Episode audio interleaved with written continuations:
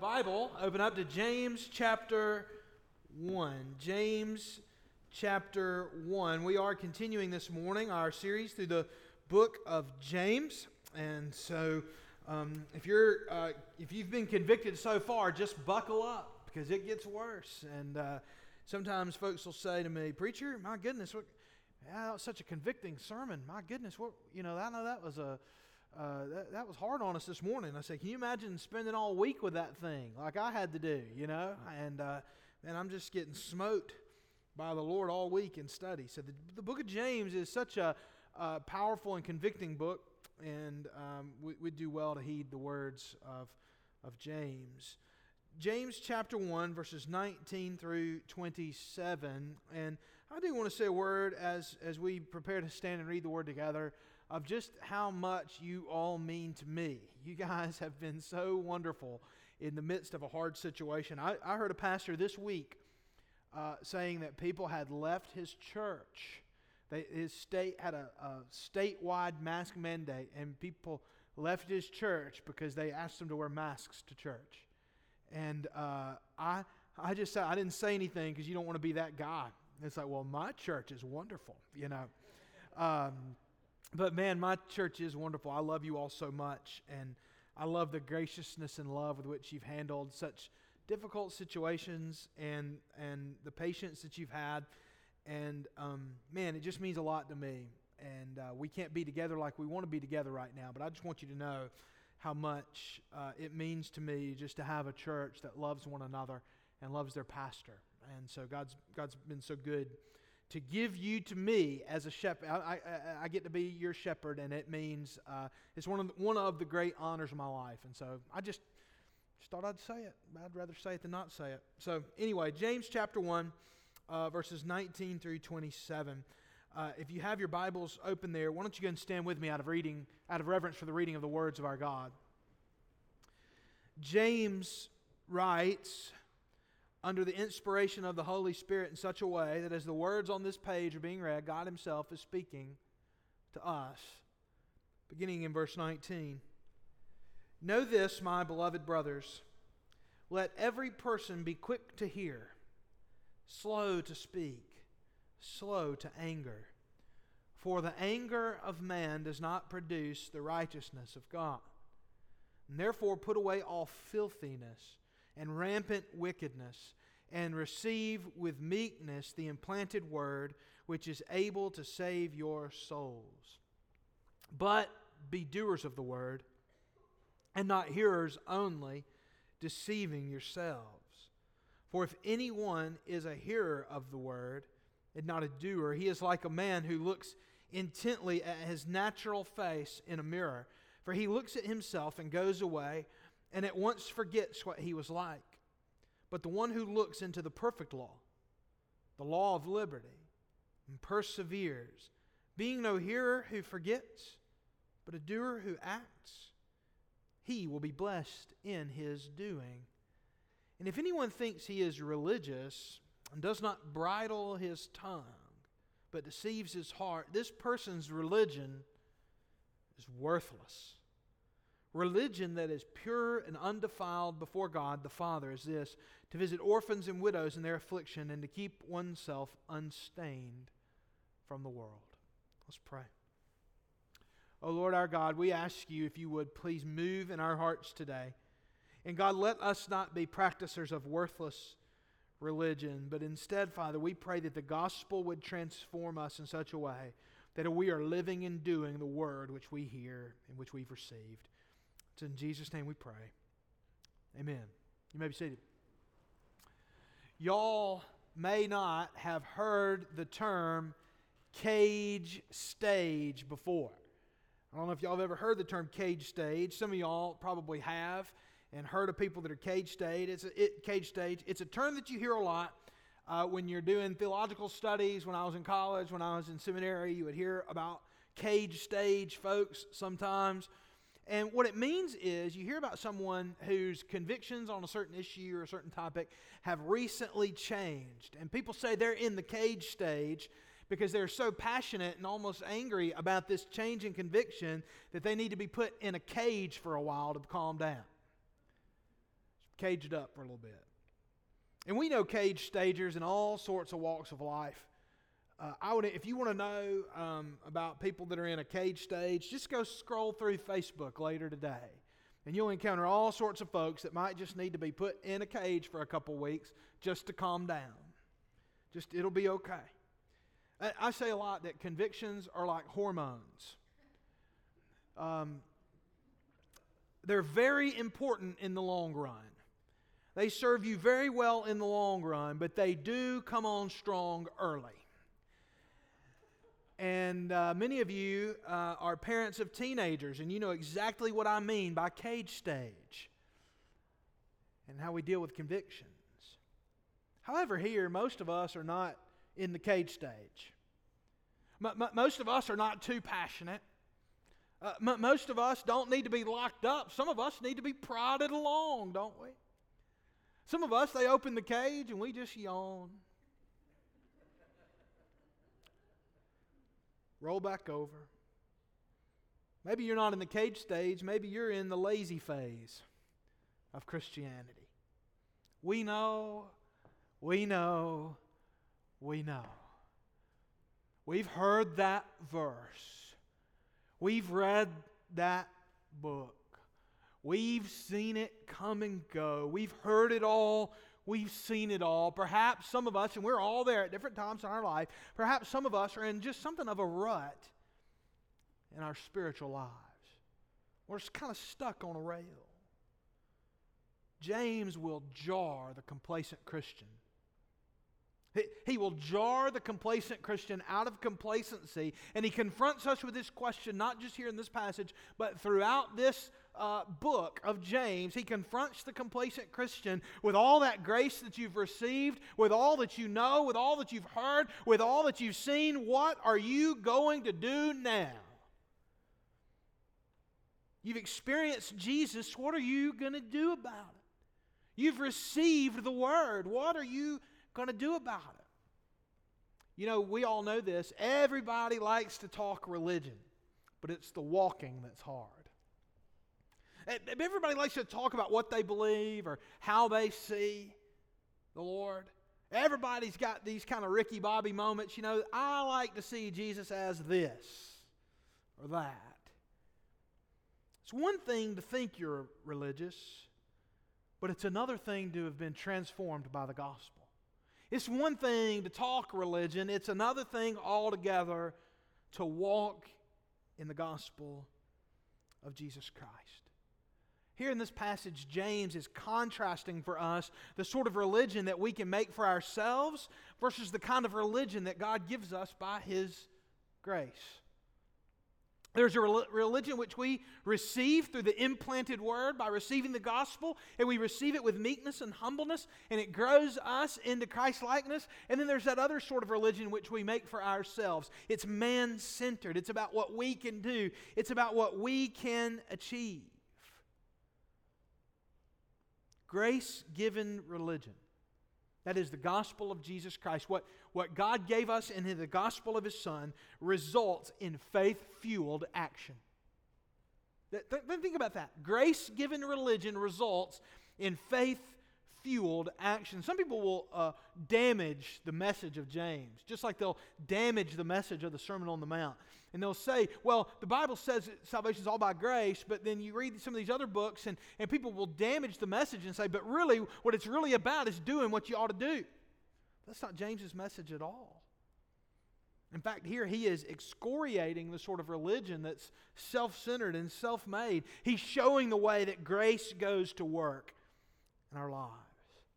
This morning, I want to just give you three truths that I think will help you evaluate your religion. I hope you're, I hope you're not like REM. I hope you're not losing your religion. I hope you're still practicing it. But I want you to evaluate your religion this morning and ask yourself is it man made, worthless religion, or is it faith fueled gospel transformation? Three, three questions this morning to help you evaluate your religious life, your walk with the Lord. Here's the first Worthless religion is prone to anger. Worthless religion is prone to anger. This is what the Bible says. Do not be deceived, my beloved brothers. Every, oh, I'm sorry, verse 19. Know this, my beloved brothers. Let every person be quick to hear, slow to speak, slow to anger, for the anger of man does not produce the righteousness of God. You've noticed this, just like I've noticed this. We live in an angry society. Have y'all noticed this? I've been at the grocery store a few times, a couple times this week, and uh, every time I go to the grocery store, just let me encourage you right now in a tough season to make this your habit. Every time I go to the grocery store, I make it a habit to say something to the people who are working there, and I say, Thank you for being here. Th- thanks for being here and working today. I, I would imagine, and I'll say something like, I bet, I bet you've had some folks that weren't very nice, haven't you? And, and I've yet to have anybody say, you know, it's just been perfectly pleasant today. People really seem to enjoy not paying with cash today or whatever whatever it is you know whatever whatever it is that, that we're angry about today. People people really seem to be enjoying wearing masks in the 96 degree heat today. And so they've just been so thrilled to see me. Well, of course not. But I think if you turn on the TV any day, the reality is our society is sort of designed right now, unfortunately, to make us and keep us angry, frustrated. Not all anger is sinful. We know that from the scriptures. But the reality is that this particular text is talking about a sort of impetuous, sort of fast anger, a man centered anger, a sort of rage that's just right underneath the surface at all times. And this is a verse I had on my uh, bathroom mirror at one point in my life, when I've had to put to memory and remember with all my heart the anger of man does not produce the righteousness of God. Many of us who are Bible believing Christians, we look out and we see things that frustrate us in the world. And we decide we're angry about it. And we think if, if, if something's going to be done about this, I better get mad about it. And that is antithetical to the gospel of Jesus Christ. That, that is not what the scripture teaches. The anger of man does not produce the righteousness of God. And so we become like Moses, who saw a great injustice. And what did Moses do? He decided to try to fight the Lord's battles for him, and he struck down an Egyptian when it was the Lord's job to handle vengeance. The anger of man does not produce the righteousness of God. And yet, so often we are tempted to think that it does. And yet, what the scripture here teaches us is that though we may be tempted to be angry, the reality is that we, when we are constantly angry, when we are constantly trying to use anger to bring about the righteousness of God, when we are regularly being slow to listen, Bible says, be quick to hear. We don't, we very often struggle to listen to one another to actually hear what somebody else is saying, to actually listen to the words that are coming out of their mouth, to actually try to understand. I've said over and over and over again, one of the things I think that's lacking in the world today, almost more than anything else for us as a society, is the practice of empathy. Trying to think through why would they feel this way? I may disagree, but why? I, I want to at least understand why they think this way. We must be quick to hear. But if we find ourselves slow to hear, but fast to speak, always trying to be heard, always quickly getting angry and not being steadfast and not being long suffering and always jumping out in anger really quickly. We start to realize that maybe our religion doesn't match up with the religion of the Lord quite like we think it does. Maybe we're so focused on ourselves and that's why we're so angry all the time. It's because we are being told by our own soul and our own heart that we are the center of the universe. Now, Whitney would say that I am not great at this. Years ago, I can remember saying, if God is sovereign, there's no such thing as hassle. And, and I cannot begin to tell you how many times I've had that quote of myself quoted back to me by my wife. If God is sovereign, there's no such thing as hassle. but we tend to be frustrated and see ourselves, right? What, what does that little sentence mean? What am I saying when I say that? What I'm saying is if God is the center of the universe and you're not, then whatever comes your way is a good and perfect gift from the Lord. It's something He is sending your way, it's something He's using to make you. And so, no matter what sort of hassle or frustration you're experiencing, God will use it. He won't waste it. God will use it to transform you. And so, rather than being angry and frustrated and lashing out and rage filled all the time, instead, we have to fight that sort of rage. We have to fight that worthless religion by putting away, the Bible says in verse 21, all filthiness and rampant wickedness, and we must receive with meekness the implanted word, which is able to save our souls. Anger can lead you to use filthy speech. Anger can lead you to do wicked things. Anger is often a source and a symptom of pridefulness and self centeredness. Instead, hear what the word says. We must receive with meekness the implanted word, that is the word of God that's been written on our hearts by the Spirit of Christ through our acceptance of the gospel by faith. We must receive this with meekness and be transformed by the, from the inside out by the gospel of Jesus Christ. Put away, put away anger, my friends, and embrace the peace that Christ can give. Second of all, not only is worthless religion prone to anger, but second of all, worthless religion is puffed up. Worthless religion is puffed up. But be, the Bible says, doers of the word and not hearers only. What? Deceiving yourselves. For if anyone is a hearer of the word and not a doer, he's like a man who looks intently at his natural face in a mirror. For he looks at himself and goes away and at once forgets what he was like. But the one who looks into the perfect law, the law of liberty, and perseveres, being no hearer who forgets, but a doer who acts, he will be blessed in his doing. Knowledge puffs up, Paul told us, but love builds up. And this is one of the great hallmarks, I would say, of worthless religion, of man centered religion. It becomes satisfied in what it knows. Well, worthless religion becomes satisfied with what it knows. Now, this is a real temptation for church people, isn't it? It's a temptation for me, and I think everyone here knows. Been your pastor now for eight years. You know I love to go deep in the Word to go deep on Sunday morning, love to go deep on Wednesday night. I want you to have a deeper root system rooted in God's Word. I want you to have a broader view of God because I want you to behold His glory.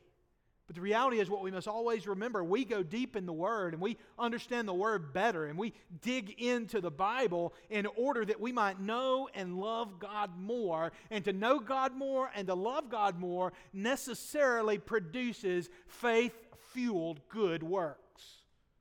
To know God and to love God results in us doing something. I ask you a question today. This is a, this is a hard question to ask. How much glorious truth? I mean, how many wonderful things? How much of God's Word have you hid in your heart? How much glorious truth do you have in the storehouses of your heart that's yet to be put to work? How, how many of your talents of God's Word have you taken and hidden in the ground? How, how, many times have you taken truth and gone home and said, Wow, that's such a beautiful truth. That's so wonderful. And then you sit down and you don't do anything with it. Think about it. Worthless religion puffs us up, we become prideful. I, I see it all the time in fellow pastors and in my own heart, where we are so self satisfied with being doctrinally right that we are not so worried about being doctrinally useful to the kingdom. We're not so worried always about applying what it is we've learned. And I will tell you something else. Somebody who believes that they are doctrinally right will justify almost anything else so long as they still believe they are doctrinally right. Mere, pure knowledge apart from knowledge apart from applying it in the way that God wants us to apply it, will almost always result in self centered, puffed up pride. And it'll keep us from seeing what God has for us, the best God has for us. It keeps us from actually having the word implanted in our hearts. It takes meekness for that. But when we're so puffed up, so convinced we already know everything, it's hard for us to put the word to work. Never, ever, ever, my friends, never waste the word.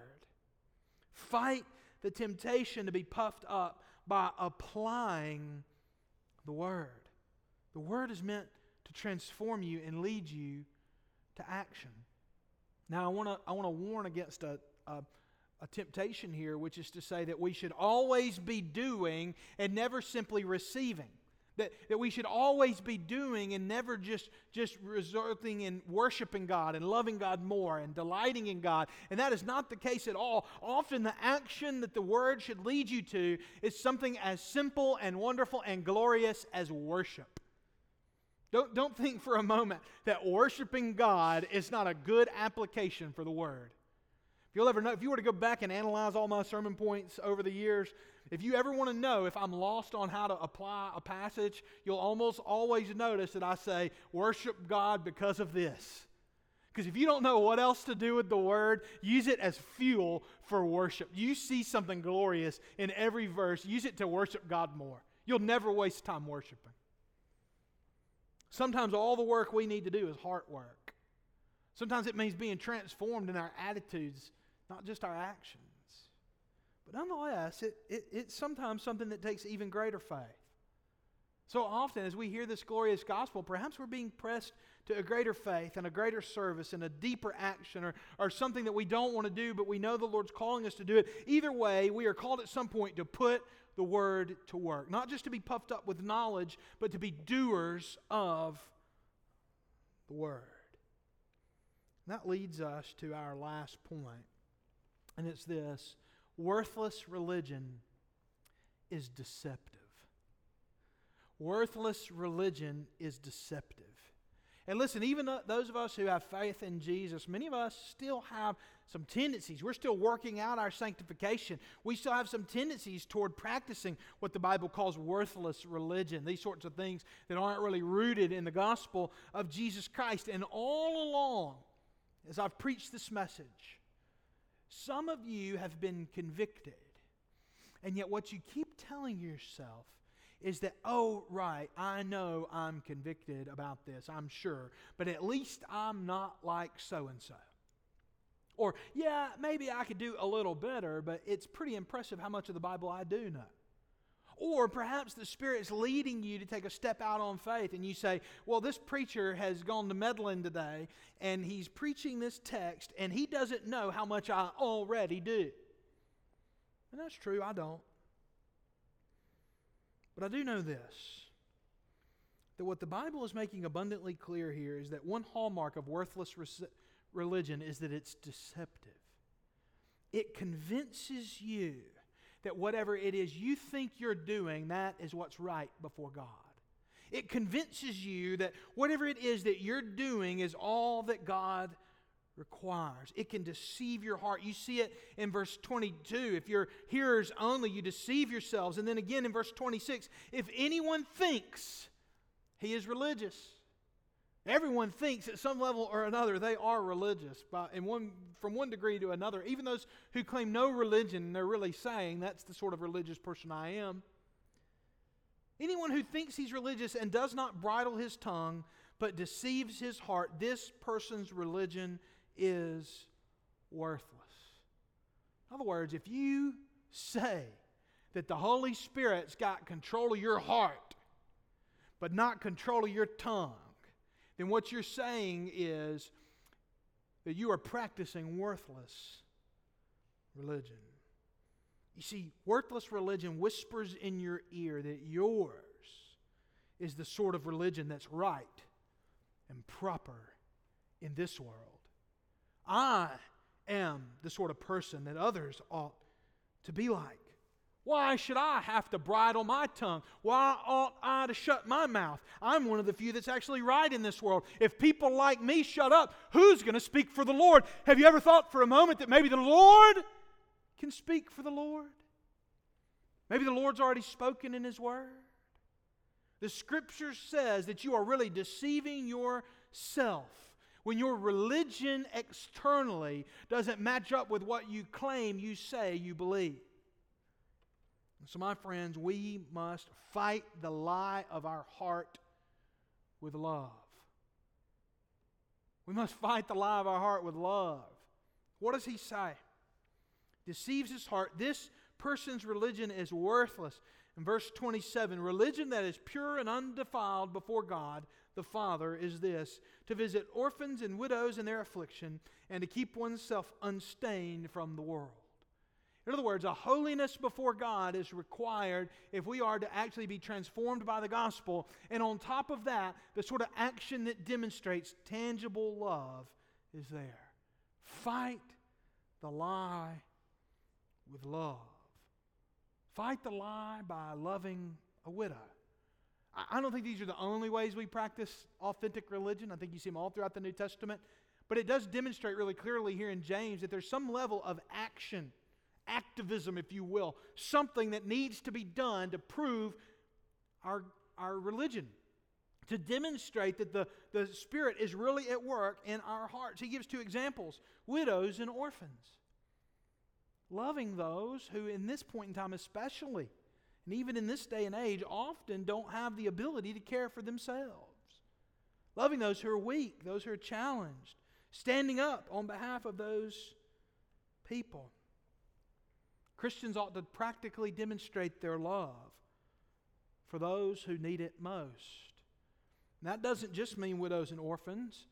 In some contexts, widows are very well taken care of, or perhaps you live somewhere where there are no orphans. But we ought to look to these two categories as a church. But on top of that, we ought to think through okay, why is James highlighting these who are weak, these who are struggling, and how can we have the same sort of love for those around us in this life? You see, my friends, no matter what stage of your walk you're in, whether you're in the cage stage or the lazy phase or whatever, uh, something in between, we must always remember to never waste the word. We must always remember to put our faith to work, we must always remember, we must always bear in mind that we must fight the lie of worthless religion with love. Love for God by keeping ourselves unstained from the world, love for the Lord's church, and finally, love for others, love for our neighbors by demonstrating the love to those around us. My hope and my prayer for each and every one of us is that we will see and demonstrate with our lives the way that the gospel of Jesus Christ transform, transforms worthless, man made religion. I want to offer an invitation this morning. Here's the, the first thing I, I want to say. Even though the altar is not open, uh, I've said for years uh, the Lord is just as capable of working there as He is here. There, this is not a sacred space. It's a special place. We're glad to be here, but this is not a place where the, it's the only place God can work. He can work right there in the pew. And perhaps this morning you're a Christian and you say, Pastor, I have some repenting to do. I need to move on from some tendencies in my life I have that show the way I'm trusting myself and not the Lord. I want you to take a few moments now to ask the Lord to move in your heart. Second of all, you may be an unbeliever. You may say, I, I've not trusted in Jesus yet. This morning, you take a few moments to do business with the Lord as you reflect there in the pew, and I'd be happy to talk to you afterward. I'll make sure we stay safe. We'll be really careful, but I'd love to talk to you about what it means for you to follow Jesus by faith. And finally, you may be looking for a church home. I'd love for you to consider what it means for you to be a member here at First Baptist Church, and I'd love to talk to you about that after the service as well. After this prayer, I want to invite you to reflect where you're sitting. Let's pray. Oh Lord our God, we thank you for Jesus. We thank you for his gospel. And God, we thank you for the opportunity we have to worship you today. And Lord, it's my prayer that we will never waste the word. It's in Jesus' name we pray. Amen.